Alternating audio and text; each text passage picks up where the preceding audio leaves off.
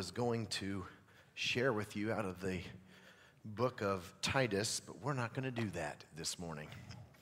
We're not going to do that. Open your Bibles up to the book of Ephesians. I want to just hit the ground running. I got to spend some time with your uh, young college age group. Boy, they're risky, aren't they? Mercy. And uh, I want to share with you about where we're going to be this week. And, and there's been a new study that I've been doing, and it's actually a new, it's something very old that I'm now doing. But um, we're just going to forego that. What I want to talk to you about this week is, is um, something I've been, I've been studying that is uh, pretty prevalent in the New Testament. We've all heard about it. Are you with me? You're going to have to track with me this morning. Did everybody bring their Bibles? If you do not bring your Bibles, seriously, are we going to have this stuff up on screen by any chance? Are you going to be able to keep up with me? I didn't give you any verses. So I'm at least going to give you the passages we're going to look at, and if you would like to, to uh, keep up, we are going to go at pretty much breakneck speed. But I want to talk with you about something that Paul writes about and is uh, pretty much an, alludes to in all of his letters, but um, it gets really strong in the book of Ephesians. Um, and it's really the letter to the church in Ephesus. So basically, when you're looking at the church in Ephesus, you're, what you're looking at is at the end of, toward the end of Paul's ministry. Um, he, he has two significant imprisonments. Of course, they were probably all significant to him. But the second to the last imprisonment was the one where he writes several letters. He writes, you know, to his proteges, to Titus, both letters to Timothy. He writes a letter to the church in Ephesus, the church in Colossae, the church in uh, the, you know, uh, Philippi, the church in Laodicea, the church in Colossae, all these different churches. And he writes some personal letters as well. And it's, it's just a very significant time. And all of those letters, if you're looking at them, he uses really weird language. Really weird language. And it's, it's a little, uh, it's a little uh, jaw dropping. One of, one of the passages that I, I think is so good is where Paul is actually preaching in Athens. And Athens was a very religious city. And he comes in and he's talking about Jesus and he's talking about he's talking about all of this spiritual stuff that's out there. And they're like, What are you talking about? In fact, I love the, the passage where he comes down, and it's, it's in around verse 23. You don't have to turn to this one, it's in Acts 17. But he says, Listen, I, I was walking around the city, I'm looking carefully at all these objects of worship. He goes, I found this altar with this inscription. It says, To an unknown God. And he says, You want to know what? Because they're all asking, What are you teaching? This is a strange teaching, all these philosophers that are coming up to him. And he says, Now, what you worship as something unknown, I'm going to proclaim to you in this setting. And he just presents to them, Hey, all this stuff you're talking, he explains all of that. When Paul writes the letter of Ephesians, five times in this letter, he mentions the phrase heavenly realms heavenly realms. For Paul, the spiritual aspect of our life is more real and influential than the physical. Now, we live in a world where our physical bodies, and there's, a, there's an exercise gym on every corner. Okay, we have at every aspect of it, of course, we do Amazon. My wife and I don't really go to malls anymore, but there's all these health food stores and all this aspects of health and all of our grocery stores. And I mean, we're really big time in terms of the physical. In fact, when we're dealing with stuff like depression and all these kinds of things that the early church viewed as spiritual, we try to, we try to address them physical. In fact, I found in settings when you begin, if you at least suggest that maybe what you're experiencing physical might have spiritual roots, people think you're crazy. And so, literally, about six months ago, Mark and I were talking about this, not six months ago, but I was telling about this morning, about six to eight months ago, I was like, what, what's he talking about? Like, I really feel like our churches today are just wrapped up in, and it's not all bad, but we're wrapped up in the physical stuff we seem to look for physical answers. This last election, it, it just it really felt like we were putting our we were putting all of our our hopes in a physical president. Like some physical individual was going to come on the scene and fix all of our problems. Well, what if our problems are spiritual? Oh, you're on the same page with me. I want, I want to walk you through a little bit of this. First off, it's interesting that when Paul talks about the heavenly realms, you understand the heavenly realms, or it's actually in the original language, it's just the word heavens. It's plural in nature. That there are, he's actually referring to multiple, I mean, it's plural. When he's talking about the heavens, it's translated in some of your translations heavens, or it's translated heavenly realms, they're plural. And for the longest time, this guy went to college, got all the degrees and all of that. I was like, well, there's only one heaven, right? But when you get back in the original language, and it's even revealed in our English translations, it's not. It's, it's plural. I want to give you a couple, couple passages just right off the bat. When Paul is talking about the heavenly realms, when he's talking about the spiritual world in which we live, this is, these are some of the things he's writing about. Now remember, he's writing these letters, there's a whole series of them. He's writing them from a jail cell, and he's talking to all these churches about the same thing. This is kind of the manifesto of his life. He's been in the, he's been in the years uh, ministry for several decades, many, many years.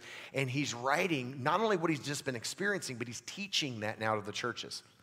He says to the church in Philippi, listen to, the, listen to his language, listen to his perspective. And what would happen if you and I lived this way? He says in Philippians chapter 3, beginning at verse 18, For I, as I have often told you, that means he speaks about this regularly, as I have often told you before, and now say again, even with tears, many live as enemies of the cross of Christ. And you'd say, why? Their destiny is destruction, their God is their stomach. We should probably talk about that this week and their glory is in their shame. Their mind is on earthly things.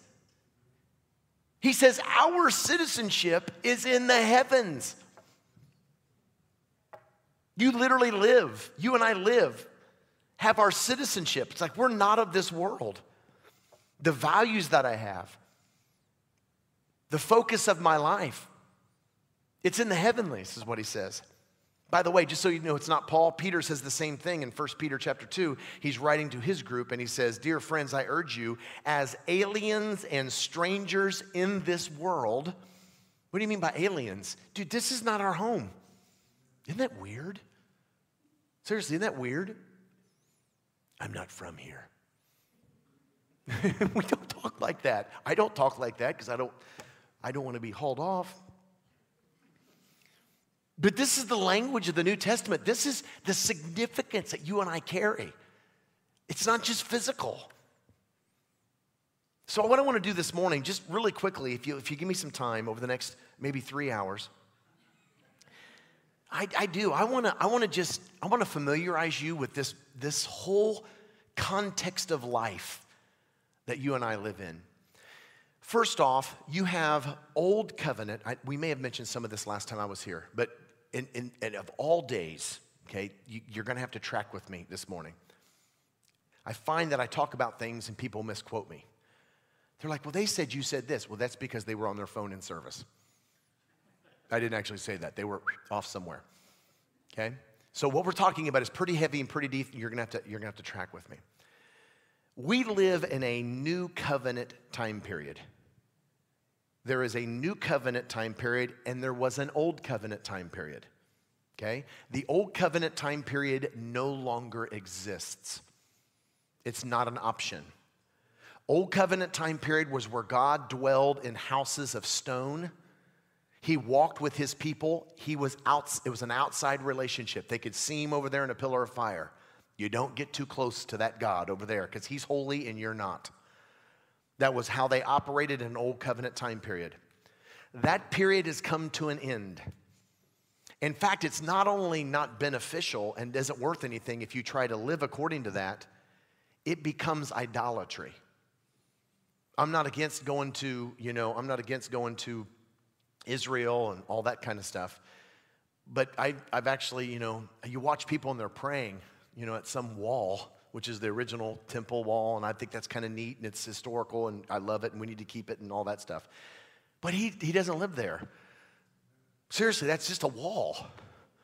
It's just a wall. New covenant, you are the house of God. So he lives here. Now, there's an element to talk about the scriptures which we can't go into this morning, but there were old covenant scriptures which, in the old covenant, Jesus tells us that none of that was to be permanent, but it was to teach us the need for a new covenant. The new covenant replaced the old covenant, and they're different. Okay? In fact, a lot of times in Jesus, in his teachings, specifically in the Sermon on the Mount, he will say stuff to the Jewish people like, You've heard it said, but I say to you which means this is how things were in an old covenant time period, and this is how things are in a new covenant time period. In an old covenant time period, the relationship with God was different. In an old covenant time period, hear this, none of those people in an old covenant time period could live the life that you and I now can live because they could not be transformed from the inside. They couldn't be. So there were laws there were rules, there were strict boundaries. There was literally, God took the people of Israel and all of the kind of weird dietary and all that, all of that was for the purpose of separating them from the world because they were so vulnerable to the world, they couldn't be, they literally couldn't be a part of it. Well, that's a total different deal now. Because you and I, although we're in the world, we're not of the world. We're, we can literally be transformed. Let me give you a couple examples of this. This is how I described it to my kids, which may or may not be helpful. What I told my kids, for instance, in an old covenant time period, God had these laws. One of the laws was don't murder, don't kill. Okay? Big fan. Love it. Okay? Nothing wrong with that. I don't like murder like anybody else. But in a new covenant time period, that's no longer necessary to talk like that. Because the God who's on the outside saying don't kill has moved on the inside and it changes. For the Christian, it's no longer don't kill, it's don't even hate. Because he wants to transform you on the inside. He wants, see, in the old covenant, it was don't kill anybody. And they, dude, they could hate people, all that stuff, but you just can't kill them. And that sounds weird, but they couldn't keep from that. You and I can be transformed.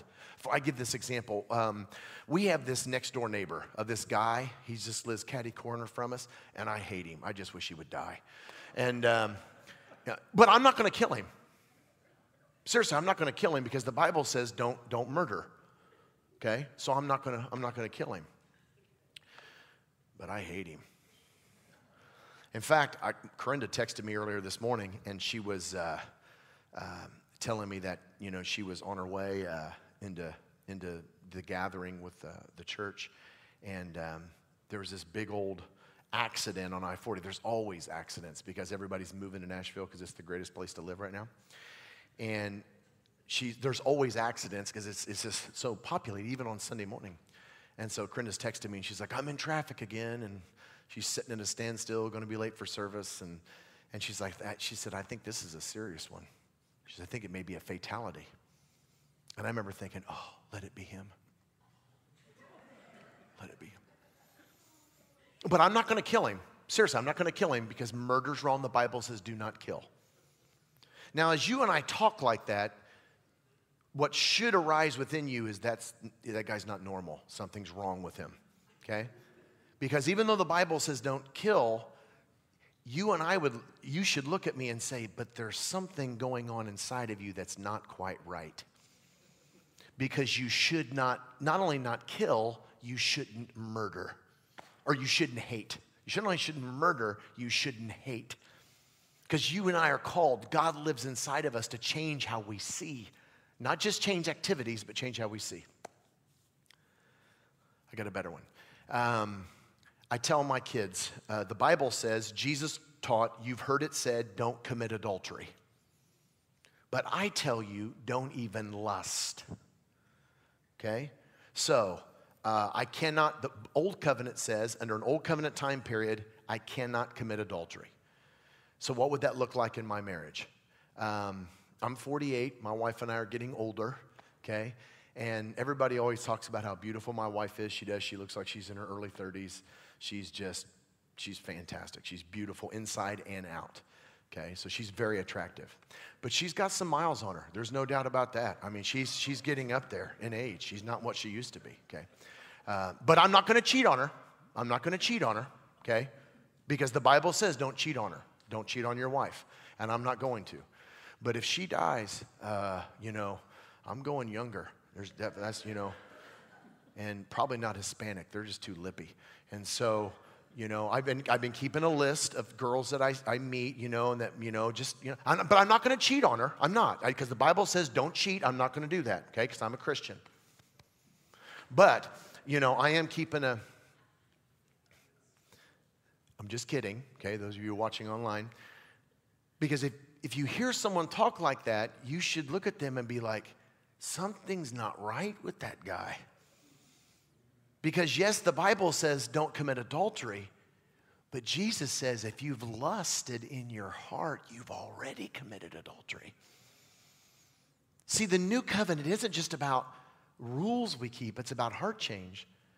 Now, you think that's crazy to use those kinds of illustrations, but you would be shocked and startled at the people that I meet that say, Oh, I was driving down the road and there was this guy, and man, I just, I was, but I didn't because I'm a Christian. I'm like, Are you sure? You don't sound like a Christian. Oh, you're so judgmental. Dude, you should have been in the first service where I talked about being judgmental. You're not supposed to condemn, you're supposed to judge. That is not correct behavior. So we, it's interesting how we talk. I'm shocked and startled at the stuff that I read on Facebook about the other side of the aisle. Something is clearly wrong.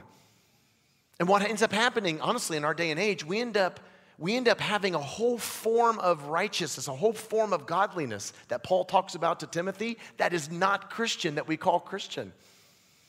Okay? So the old covenant picture I'm trying we'll talk about some of this throughout the week, but the old covenant and the new covenant are two very different things.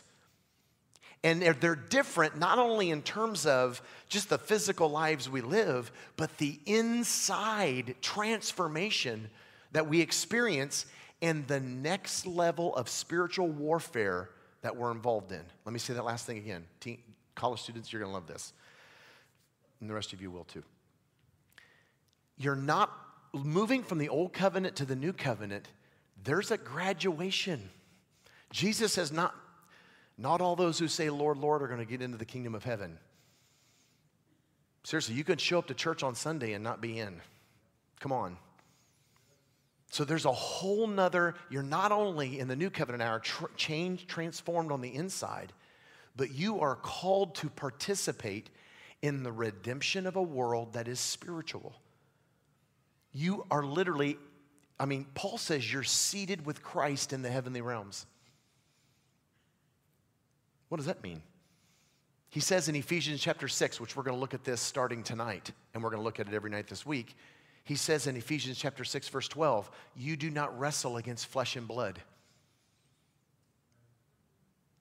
but against the rulers, up against the principalities, up against the spiritual forces of evil in the heavenly realms. Hello? Have you ever thought about that? Your problem is not physical, it's not the physical guy you're looking at. That there's a spiritual, and it's interesting when you talk to people like this, they're like, hey man, I have no idea what he's talking about. Because we do, we've read this stuff, but what does that mean? Now, what's strange is in an old covenant hour, they were not involved in any of this. They were, it was shut off to them. Nowhere in the Old Testament are they commanded to participate spiritually like we are. But they believed more about the spiritual realm in the Old Covenant than we do. Do you know how many sto- I mean, there's, there's more stories, honestly, in the New Testament about the spiritual stuff and about beings and about who we war against and the enemy. There's more of that in the New Covenant than the Old Covenant. But in the Old Covenant, they just believed it more. Let me give you a couple of these examples. One of my favorites is uh, in Joshua. And if you want to look at these with me, Joshua chapter 5, it's the uh, fall of Jericho. And right at the beginning of this whole deal, Joshua, before they ever go up to Jericho, Joshua goes and scouts out the place himself. You guys may remember this. Check this out. So, beginning at verse 13, it says, Now when Joshua was near Jericho, he looked up and saw a man standing in front of him with a drawn sword in his hand.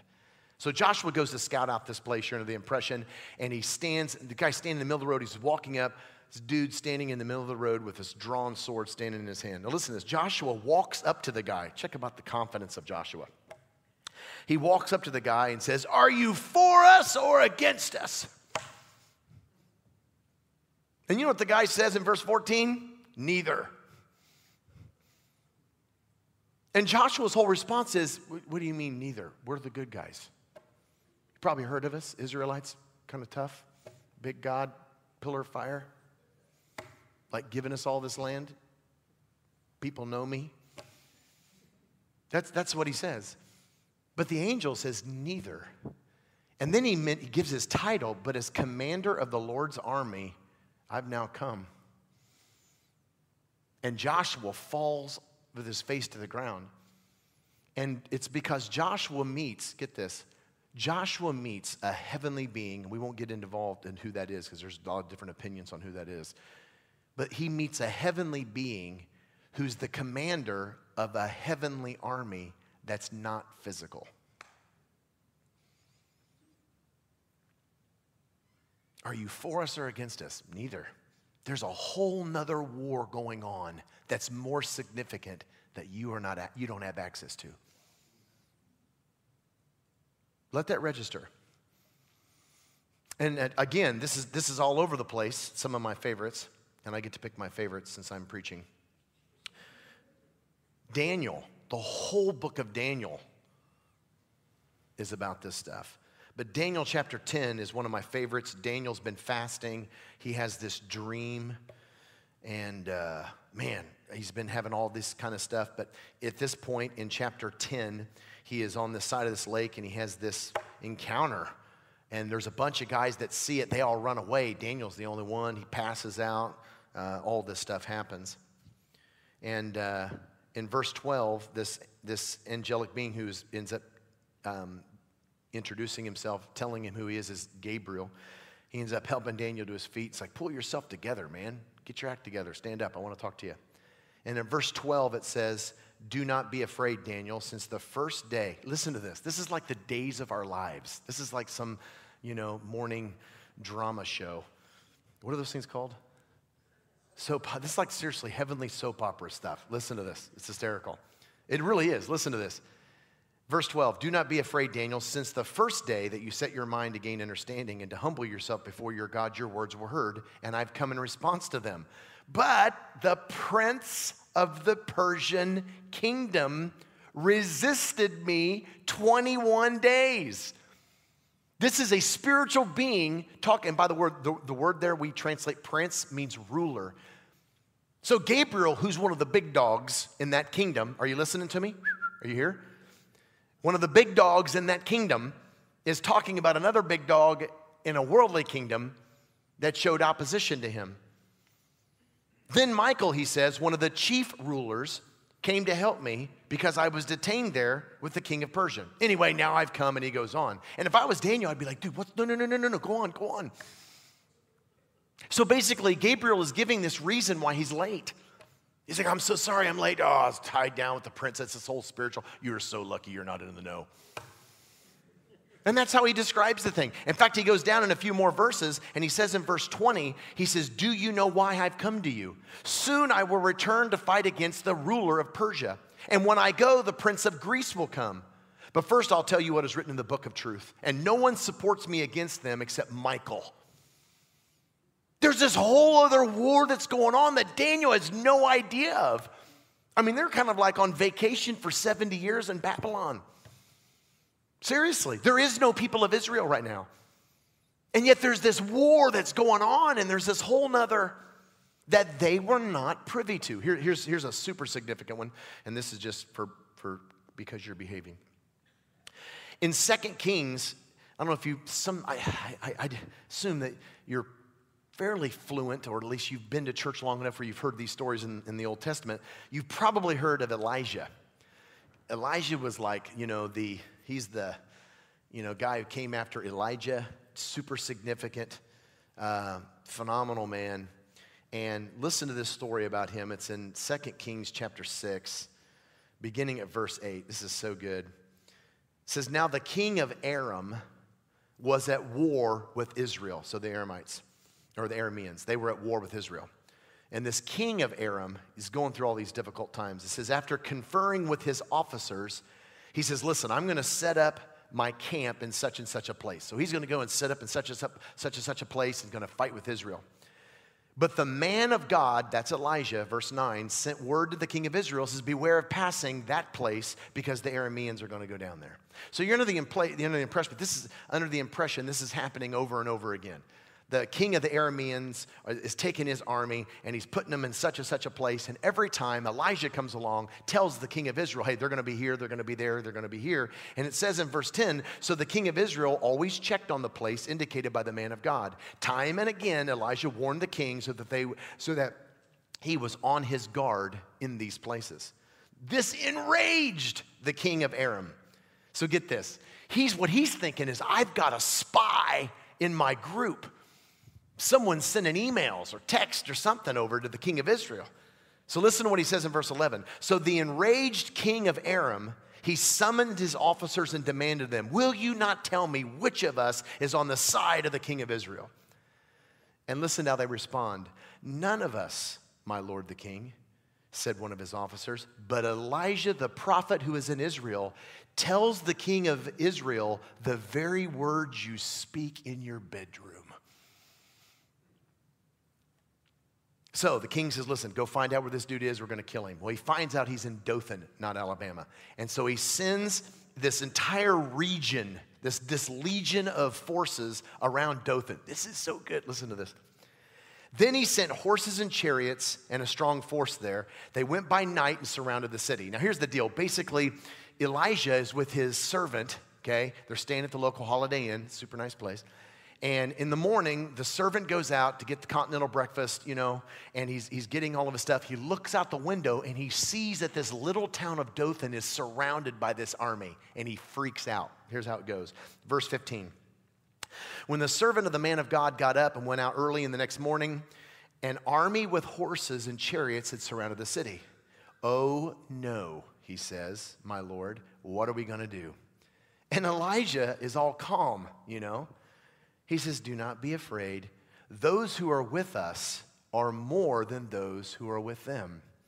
And of course, the servant's probably thinking, Dude, we're by ourselves.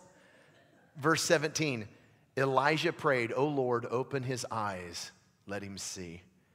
Then the Lord opened the servant's eyes, and he looked and saw the hills full of horses and chariots of fire all around Elisha. Dude, that's real.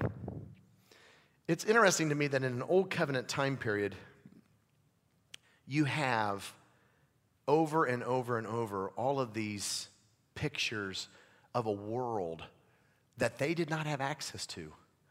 Here's the deal in a new covenant, this is so huge. In a new covenant, we find we have access to that. Five times in the book of Ephesians, Paul references the heavenly realms. We're going to look at each of those quickly here in just a couple minutes. I'm giving you some context right now. But you have access to the heaven. You are filled with the Holy Spirit. And what's even more, listen to me, you were created for that realm. That's where most of your weight, that's where your emphasis. I've literally heard people who scoff at prayer. You know what prayer is? Prayer is influencing the spiritual realm to affect the physical realm. Oh, we got this big problem. Well, pray about it. Oh, I'll pray about it, but what are we going to do? That's physical, probably shouldn't. It's why I don't do that. It's why I don't just beat people up on Sunday morning. It, it's not. But they, they have such an emphasis on the physical. See, what if our real weapons were spiritual? Seriously, what if where you are resourced, where you should be fighting the battle is spiritual? That's where our weight is. Now, my first thought in all of this was hold on, how did we get included? Why? The picture that I was getting in my mind, and again, you'd think I would have come to this conclusion a long time ago, being who I am and travel and all that, and preach and teach. And, but my thought was, you got this war between God and the angels and Satan and his angels. Do, leave us out of your drama. Seriously, you ever go to like any of your family gatherings and you're like, why am I here? Seriously, I don't need more of this in my life. That's what I'm like, leave us out. How did we get involved in this? Well, first off, did you know that the whole battle, I want to show you this biblically, the whole battle in the heavenly realms from the beginning is your, it's because of you and I. Because of you and I. If you go back to Genesis, and we're going to look at this, and, and you can go there if you want to, but we're going to kind of survey a few things. I went back in my studies and I was like, where did all this begin and how did we get involved in it? Well, if you go back to Genesis, you read right there above verse 1 in the beginning. But the problem that I had was there was all kinds of things going on in the beginning that were actually had been taking place for a long time before the beginning began. Which sounds weird. I know. I was like, well, there's all kinds of things that was around before the beginning. Well, number one, God. God was around before the in, in the beginning. And there's, there's angelic beings. In chapter three, you have a cherub that's put at the edge of the garden. He was not talked about in there. You have Lucifer in chapter 3. Get this, he's not only an angel, but he's a fallen angel. There was a whole spiritual war that happened before you and I ever came on the scene. That whole Satan being kicked out of heaven and all the war, that happened before the earth was even created. Genesis begins with, in the beginning, get this, this is crazy. There was a war in heaven. We know that from Revelation chapter 12. I mean, you just read about it. Michael and his angels against Lucifer and his angels. And by the way, Michael is what we call a cherub. Satan is a cherub. We'll read about it in Isaiah here just in a few minutes. But these were commanders of legions. And there was this war that took place in the heavenlies, in, in heaven. And God created the earth, which was physical, Genesis 1 1. In the beginning, God created the heavens. That's plural in Hebrew. Are you listening? God created the heavens, that's plural, and earth, that's singular, not earths. I'd love to talk to you about aliens and all that. Yeah, biblically, it doesn't exist. We're never going to live on Mars. Christ is going to come back before. How do you know? Because he's going to come on earth. Go look at all the places where it talks about Christ comes to earth and he redeems those from the earth. He doesn't redeem those from Mars.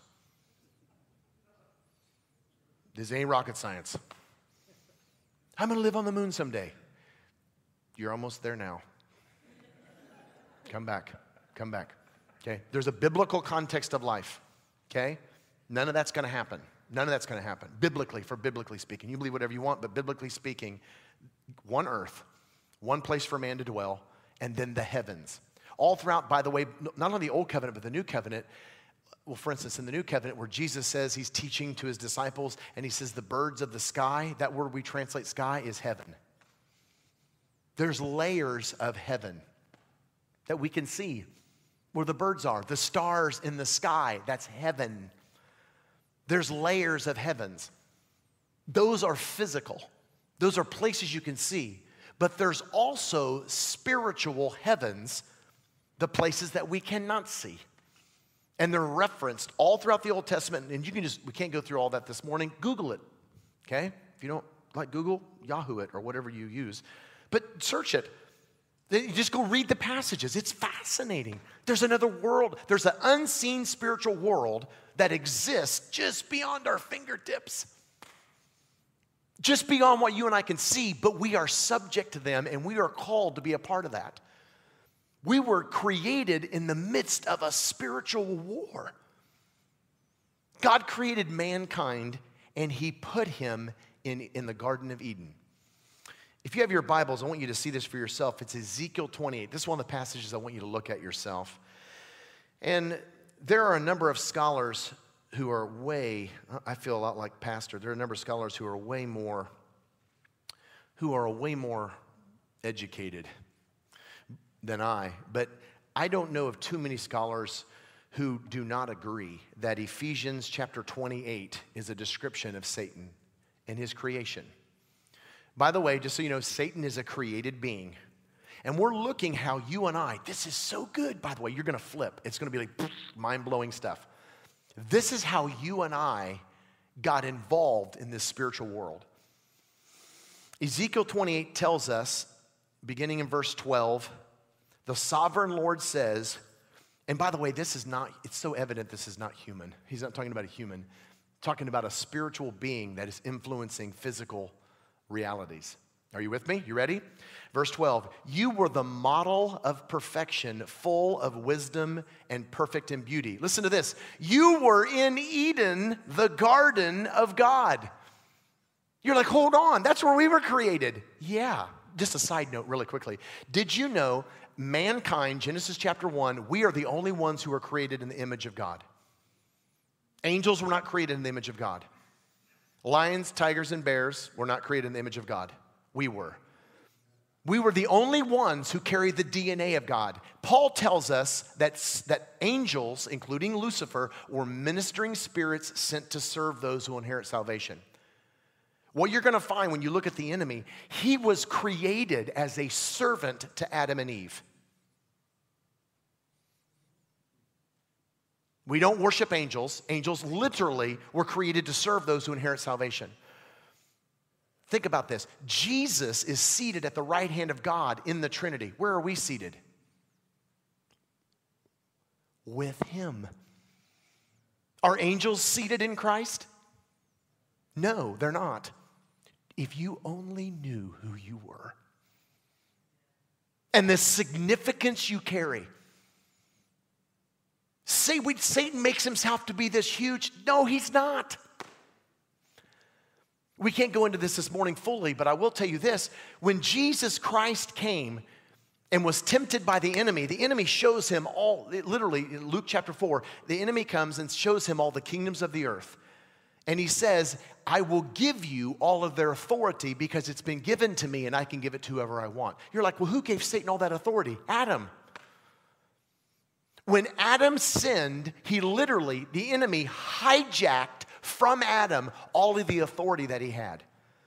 Which, get this, was not just physical, stay with me, it wasn't just physical, it was spiritual. Nowhere in Scripture was Satan given spiritual authority over heavenly things, over spiritual things.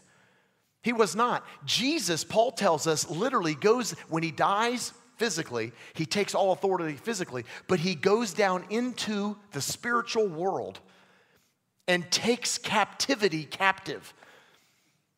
Literally leads, go read this. He leads Satan. He goes and takes over everything and leads him in a procession of conquering. He's bound. See, we, sometimes we think of Satan and he's got like, you know, like, like Lord of the Rings, he's got this Sauron's fortress. No, he doesn't. If you go into the spiritual realm, Satan does not have cap. Jesus took captivity and death captive. Yeah, we know that. That's we know that. So you go to you go to Satan's old spiritual force, it's got this big sign, closed for business. Owned by Jesus. Spiritual police tape, can't come back. Jesus, in fact, when Jesus comes out of the grave, what does he say? He says, All authority has been given to me. What does it mean by all authority?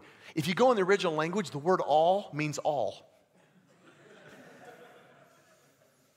Seriously, all authority. Well, then where does Satan rule? Nowhere. He rules in the lives of people who give him permission to be there. Let me say that again. The only authority the enemy has over you is where you let him reign. We should talk about sin this week. Physically, it's something you're not supposed to do. Spiritually, you're giving the enemy permission to reign. He has no rule. Satan literally lost. Jesus took it all back, which tells you, get this. Adam, Adam was created with authority, both spiritually and physically. And Satan took it because he, he sinned. Do you drink this in? And when you go home, go home and read it. Oh, he didn't know what he's talking about. Go read it. Go read it. It's from the Bible. You were in the Garden of Eden. Every precious stone, verse 13, adorned you ruby, topaz, emerald, chrysolite, onyx, jasper, sapphire, turquoise, beryl. Your settings and mountings were made of gold. On the day you were created, he's a created being. They were, they were made for you, they were prepared for you. You were anointed as a guardian cherub. Listen, what's a guardian? Guardians guard. You mean he was on guard duty? Yeah, that's it. He wasn't a ruler. It's, in, it's interesting the lies the enemy has told generations that we believe. Oh, Satan's powerful. No, he's not. Well, he's a ruler. Uh, no, he's not. He has authority. No, he does not. You're going to flip when we walk through Ephesians chapter 6. Not probably literally, some of you may, but you're going to flip. Hear this to the child of God who's filled with the Holy Spirit, like Jesus, Satan is insignificant. The reason he reigns in our city is because we let him.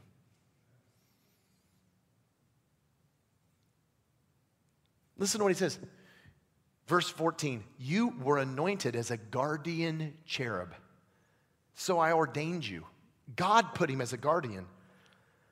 You were on the holy mount of God. That's Eden. You walked among the fiery stones. You were blameless in your ways from the day you were created till wickedness was found in you. Go over with me, and there's a little bit more given to us in Isaiah 14, and this is eye opening. In fact, I don't know if you should turn there. Some of you should think about it before you turn there because it, it, just I don't want you to falling out and seriously, this is incredible. Isaiah 14, beginning at verse four, uh, verse 12. This is after he was created. This is describing the wickedness of his fall. You're gonna you're gonna flip. Listen to this. How, verse 12 of chapter 14. How you have fallen from heaven, O morning star, son of the dawn. You've been cast down to the earth, you who lay low the nations. You said in your heart, I will ascend to heaven. I will raise my throne above the stars of God. See, all that's created. I will sit enthroned on the Mount of Assembly, on the uttermost heights of the sacred mountain. That's Eden. I will ascend above the tops of the clouds. I will make myself like the Most High. Um, listen to that. I will make myself like the Most High. If you take that word like, and by the way, there's, trans, there's um, Bible programs you can look for this for yourself.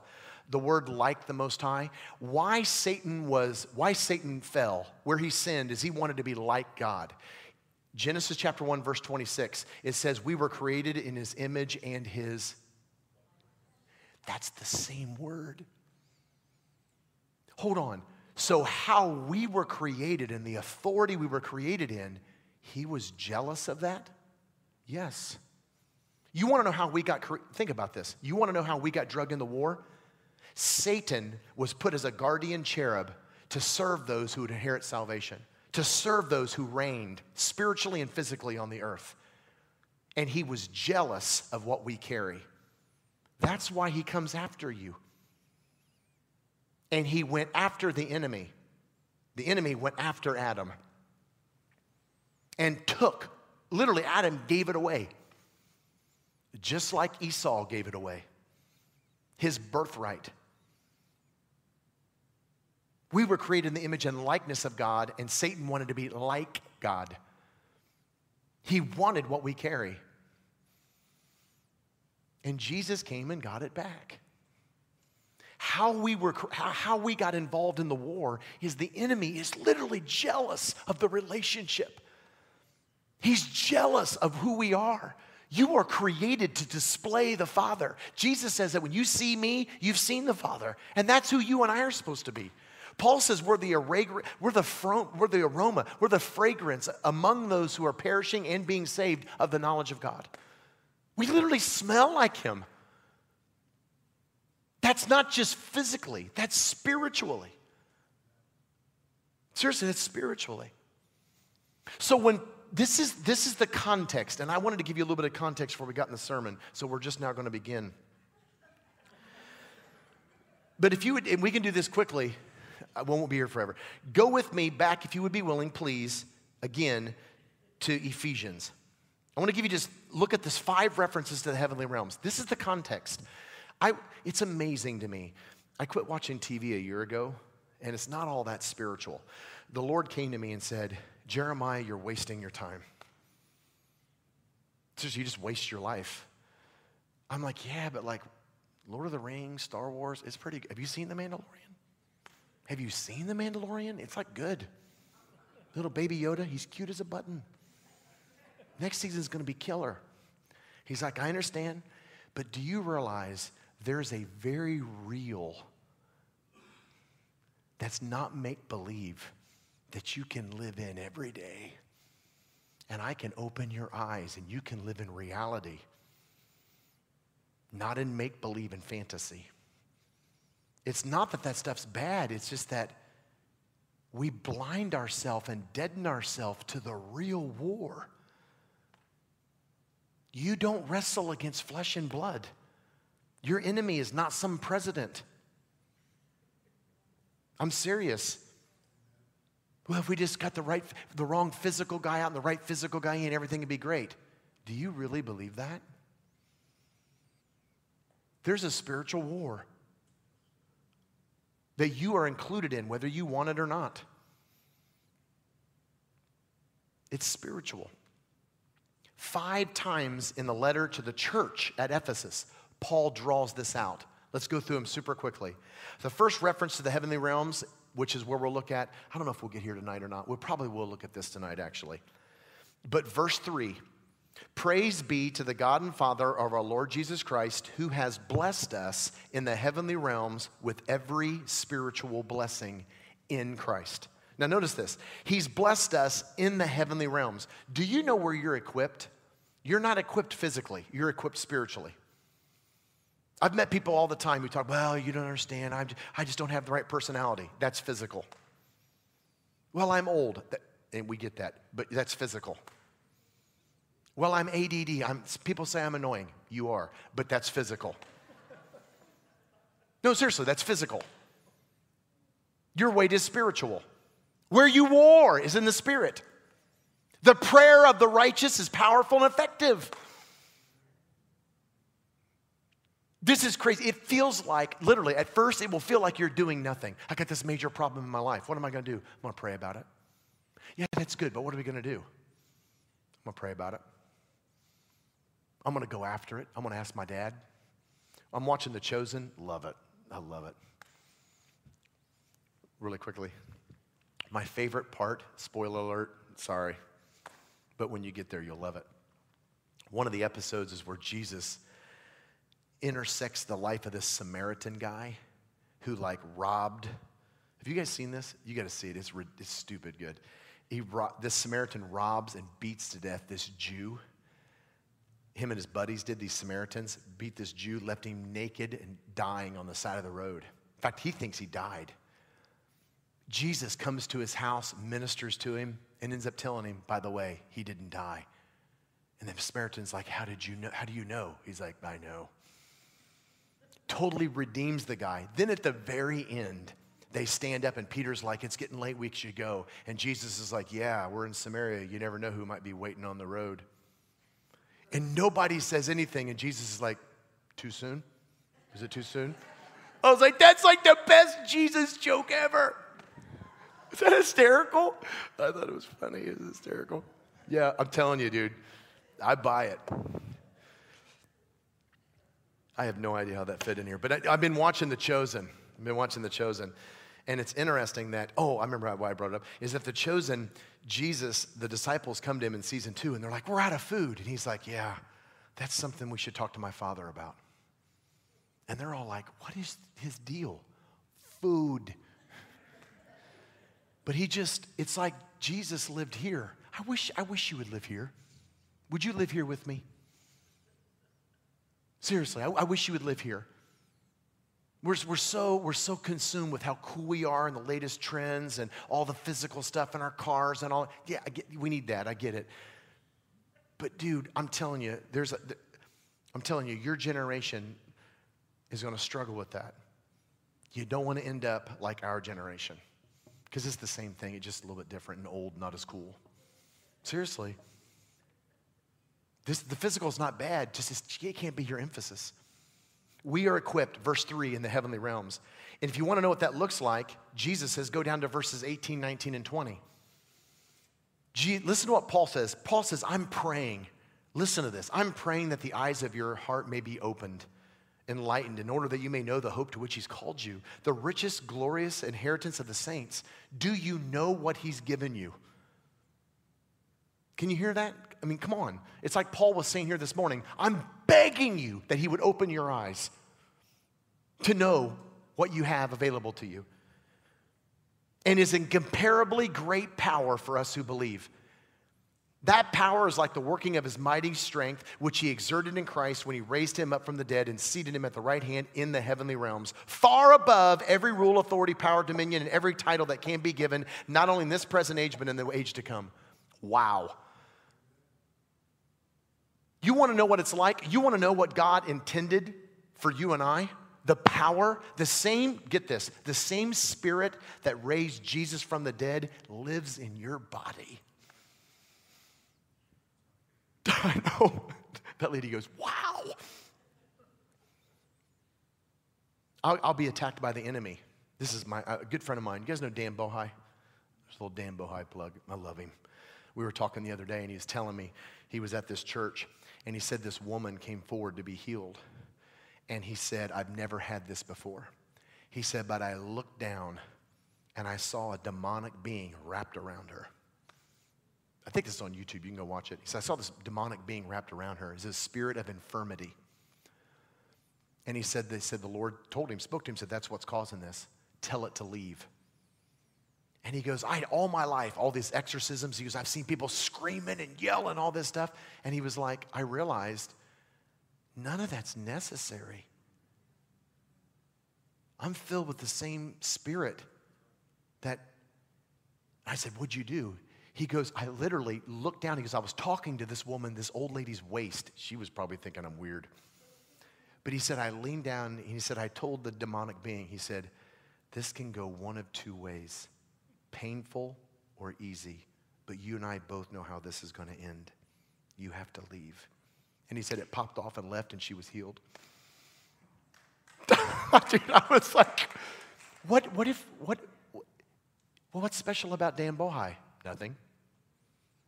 He's a run of the mill Christian. Well, I wonder why I. Yeah, I'd wonder. Do what I do. Go home and look in the mirror and say, why aren't you living victoriously? Why isn't God using you that way? Well, I go to church on Sunday. Yeah, because everybody who goes to church on Sunday is a Christian. Well, I don't smoke, drink, or chew, or go with girls who do. I don't lie. I don't steal. I don't have sex before marriage. I'm not. Are you tight with him? Did you know you can hear him? Who in this place this morning, just be honest if you haven't, no pressure, but who in this here this morning know without a doubt, not because it's the thing and everybody says you should, but who here this morning without a doubt say, I know I've been tempted by the enemy? Raise your hand. Hi. Look around. Okay. Did you know that if you can hear the demonic, you can hear the Holy Spirit? In fact, Jesus says, My sheep hear my voice. If you can't hear him, I'd be worried. Well, I go to church. I don't care. One of the things that shocked me the most in, in Matthew's gospel, Jesus is talking to his disciples at the end of his life about the judgment day. He says, Many on the day of judgment are going to say, Lord, Lord, I came to church every Sunday and I sat there with my family like a bump on a log. Not everyone who says, Lord, Lord, gets in the kingdom of heaven. I'm sure you know some Bible verses, and I know you're not a serial killer, big fan. Doesn't mean you're Christian.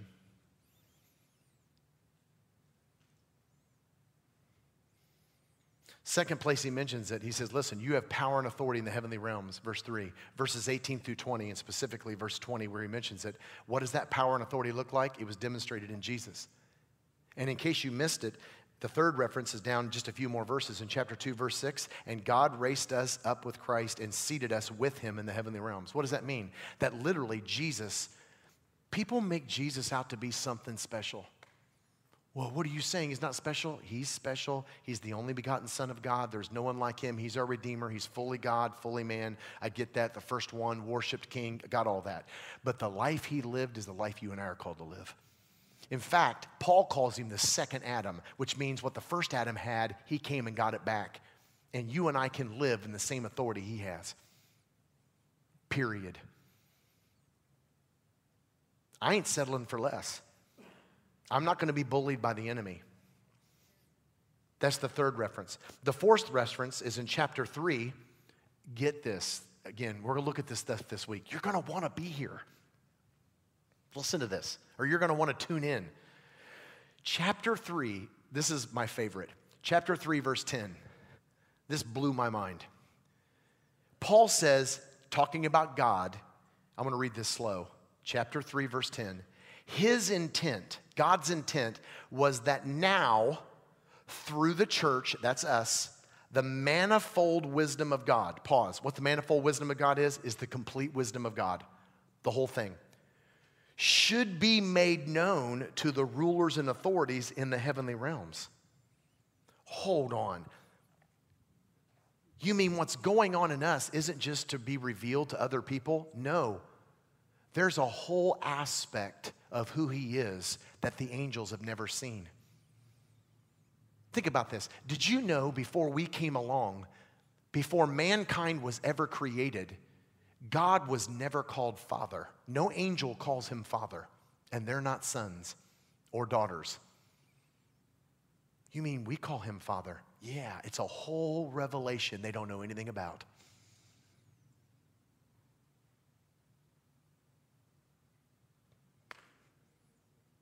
It'll, it'll, it'll blow your mind when you begin to discover who you are in Christ.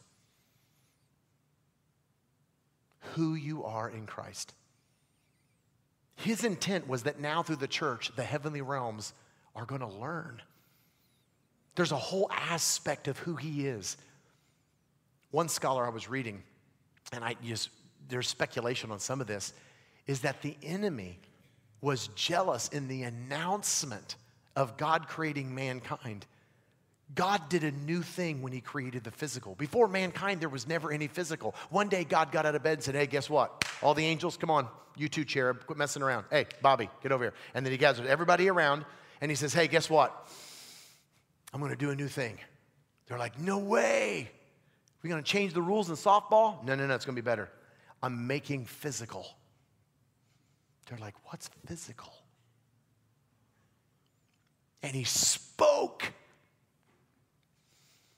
And then he created, you're under the impression, he created Lucifer to be a garden in that physical and spiritual.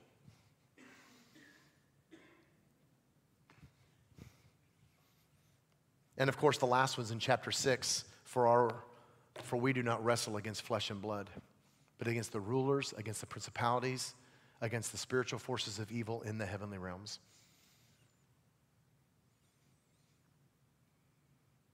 We are to engage our world spiritually. Jesus says stuff. I mean, the New Testament is full of prayer. Literally, Jesus, like his disciples said, listen, teach us how to pray. He's like, say, say this Father, you are holy. Let what's going on in your kingdom come here. Don't let us starve. Protect us from the evil. We give you the praise. Amen.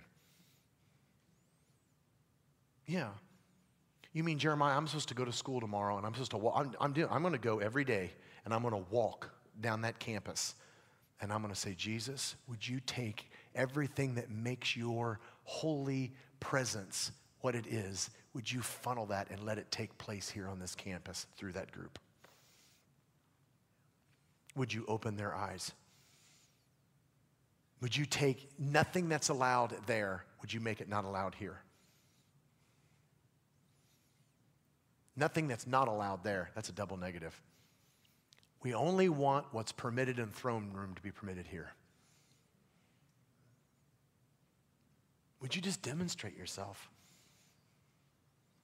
That we have power, and I, we're not living that way. Seriously, we're not exercising that. So I was talking with Trevor before the service, and he says, How do you want to end the service? I was like, I have no idea. He's like, That's not encouraging, Jeremiah. We pay you very good money millions of dollars. I said, What do you want to do? He goes, Let's just have some worship. And let's open it up for people who need to respond. Listen, I'm talking to you, Dad. I was at this church. I probably shouldn't say this online, but they're not going to watch anyway. I was telling Mark about it. I was at this church two weeks ago. It was the worst. I closed the service down 10 minutes after I started it. There were 50 people there. There's a whole family that came in and took up one row. I see it every church I go to. They're just bumps on a log. You're under the impression the only time they come to church is on Sunday morning because they're they're good, good, good, good. They believe. What does that mean? Well, I believe in Jesus. Yeah, Satan believes in Jesus. What does it mean to believe? You believe he exists? You believe he's awesome? So do they. What it means to believe?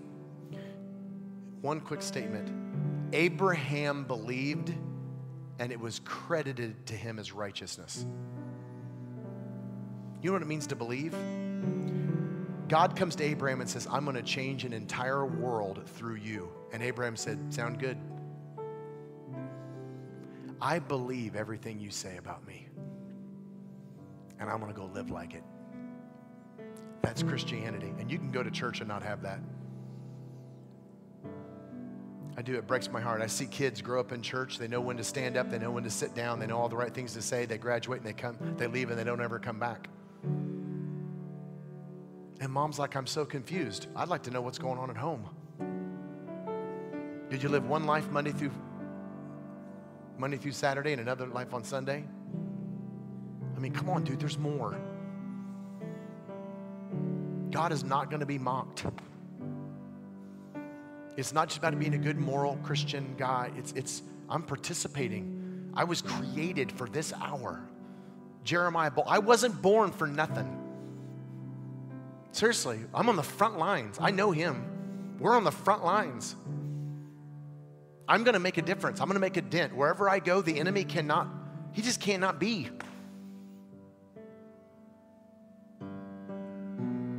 The enemy does not have access to anything in your life. Did you know that the enemy, if the enemy ever comes and tempts you with your past, he's lying. Jesus came and bought, you were bought. Remember the passage? This is why you read the word. Like, you read it. You're, you were bought with, by a, with a price. We know that. Your past was nailed to a cross. It not only doesn't belong to Satan, it doesn't belong to you whenever you try to go back and feel bad about your past or be tortured with your past, you're operating illegally. You're, you are stealing from Jesus because your past doesn't belong to you anymore. Do you know how freeing that is? Your present and your future belong to Him. So when Satan comes to me and brings up my past, I'm like, Are you stupid? You and I both know how this conversation is going. You are operating illegally. You are not allowed to talk to me. Be gone. And if you are constantly under struggle, people say, Well, I've just been struggling. You shouldn't. The enemy is literally a lot like flies. Flies are attracted to garbage. And if you have garbage in your life, you can tell the flies to go and they'll go, but they're going to come right back. You have any garbage in your life? Come on, mom. Dad, you have any garbage in your life? I'm not talking about going to church or what you believe. I'm talking about secret sin. I'm talking about porn. I'm talking about lying, stealing, lack of priorities. Come on, man. Not being involved, attitudes, the way you talk to your wife, the way you talk to your husband, you can't, that can't, that cannot be tolerated. That's not allowed here. It's absolutely, we live in a day and age, do the statistics, where the church looks the same as the world. That should not be the case. Jesus said, I wonder, look at, look at Matthew in chapters 24, 25, and 6. He says, I wonder when I come back if I'll even find faith.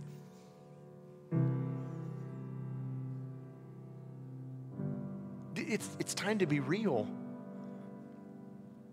I want you to come this week, but we're going to be full bore. Seriously. We're going to be full bore. We're going to be looking at Ephesians chapter 6, verses 10 down through verse 20. Maybe beginning the book a little bit, but it is a whole nother level. And it's reve- all, all I want to do is I want to come to the scriptures and I want to I want to literally take a look at who you and I are. And then we're going to walk away going, that is ridiculous. That's me. Could be. So I do. Let's let's have a chance. Let's, let's let's take a chance to pray. You don't have to come down to an altar. I get it, but you may need to turn towards your wife and say, "Hey, you feeling what I'm feeling?" You may need to rethink, rethink some things. If you're at home and you're watching this online, I love it. Probably the day is coming where you need to get out of the home and come in. You're not going to die. Seriously. And I can, I'm just going to say things, not trying to make a mess, and I'm not trying to be, but I, I, see people all the time at Walmart and out to eat and all these other places. You can come to church. Look at that. There's a place right over there. No one's sitting. This is, we need to, seriously, this, this, is, this is high intensity priority in our life stuff. He does not have to endorse anything I say. In fact, I give you permission to stand up and go, that guy's a crazy. I did not know he was going to say any of that. But there's a whole, dude, we, listen, this, there's a whole nother level of essentialness that we have. So let's just take a few minutes and, Tre- and uh, Trevor's gonna, he's gonna pray and, and uh, Trevor, Trevor, Trevor's gonna, Trevor's gonna sing and, and, uh, when you think it's time to close, Pastor Mark, you can come and close us. But let's let's just let's process what we're hearing. And then I would I would just talk to the Lord. It's what I honestly I feel like I've gotten saved all over again. Six months ago, I began to look through the New Testament, and I'll be honest with you, I was like, I don't see any of that in my life. And I felt convicted. Because if that's the norm, why ain't I living it? And in the last six months, I've been seeing things in our ministry that I haven't seen in 26 years. I'm, I'm living there. Father, we love you this morning. I thank you for the truth of your word. And Father, I, I know, I know your word is truth. I know that it, it has the weight of the Holy Spirit behind it. So I ask, Father, in your name, that you would take the truth of the Holy Spirit the truth of the Father, the truth of the Son. You take the truth of who you are, which reveals who we are, and you would just sow it into our hearts in these moments. Open our eyes. What is your plan for us? We are to literally demonstrate you in this world. They're to look at us and see you. We're to have power and authority. I'm not a victim, I'm an overcomer. The enemy's a liar. I don't have to put up with what I put up with. I don't have to live with what I've been living with. Jesus, I don't want, I would hate to have Paul have to say to me that you're supposed to be eating solid meat and you're still, I'm still having to coming and teach you the elementary teachings of Christ all over again. We're still messing around with stuff we shouldn't be messing around with. The early church was filled with overcomers that were literally the whole world knew about you, Jesus, in 70 years. What are we doing? Send revival, Lord. Bring change.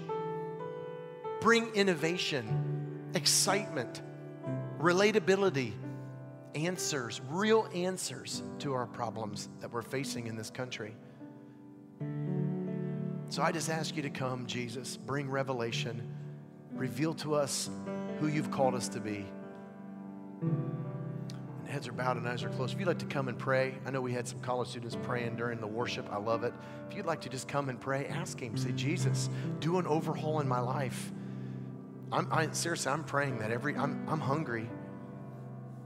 In a few minutes, Mark's going to close us. We went just a little bit over. I apologize, but let's have a time of prayer, and then I'd love for you to come back tonight, Monday night, Tuesday night, Wednesday night because it's, it's astounding. And it's right, it's, I'm telling you, it's, it's right out of here. It's right out of the scriptures who you and I are. So we're going to have time of prayer. If you'd like to come and pray, we'd love you to do that. And then Pastor Mark's going to close us here in a minute. Appreciate you, Trevor. Wow. Well, uh, we're going to be here tonight, Monday night, Tuesday night, Wednesday night at 7. And one of the things that I've been saying, the churches that we go to, um, I haven't stopped traveling since July of 2020. And there's all kinds of opinions out there. And, you know, and I understand that, you know. Uh, it's just that my opinion's worth more. No, it's not. But um, from someone who's traveling in a different city, in different gas stations, in different motels every single week, who is somewhat paranoid of getting sick. Okay? My hands are in a perpetual state of cracking from the amount of, you know, um, hand sanitizer. In fact, I've become a connoisseur of hand sanitizer. There's smelly hand sanitizer. There's good. I, I, you can come to me. I can help you on any of that The point is, is we know a lot of people that's been sick. I've had family that's been sick, and COVID's no joke. Okay, I'm not of the persuasion that it's just you know not existent. We do it. We know it is, and um, um, you need to be here. Seriously, take precautions. If you need to wear a mask, wear a mask.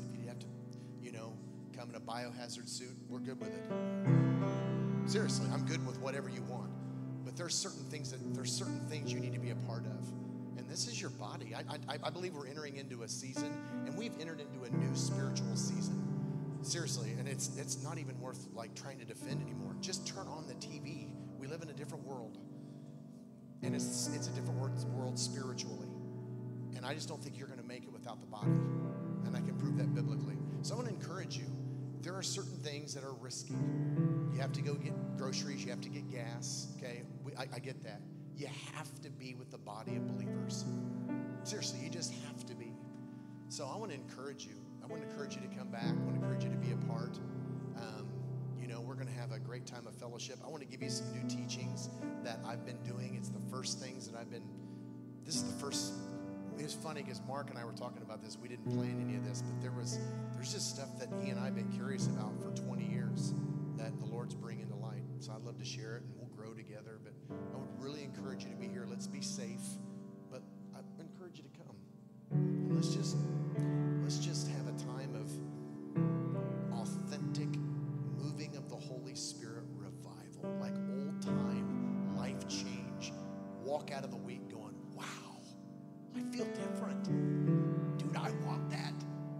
I really, really, really want that. I think their generation wants that. And so let's gather. I want to encourage you to be here. Fair enough. Um, I'm also available this week. You know, uh, a couple people come up and say, "Hey, do you ever get together with anybody?" Hey, I'm I'm attracted to free food, so you know, whatever you want to do, you know, seriously, let me know. Uh, I'd love to bring Mark along with me as much as possible, but if not, you know, whatever. Tonight, Monday night, Tuesday night, Wednesday night, seven o'clock. Jesus, we thank you for the truth of your word, and I pray, Lord, that you would. Uh, just train us up for this precarious season in which we live. This is our time. This is our time. Equip us, open our eyes, launch us. In Jesus' name we pray. And everybody said.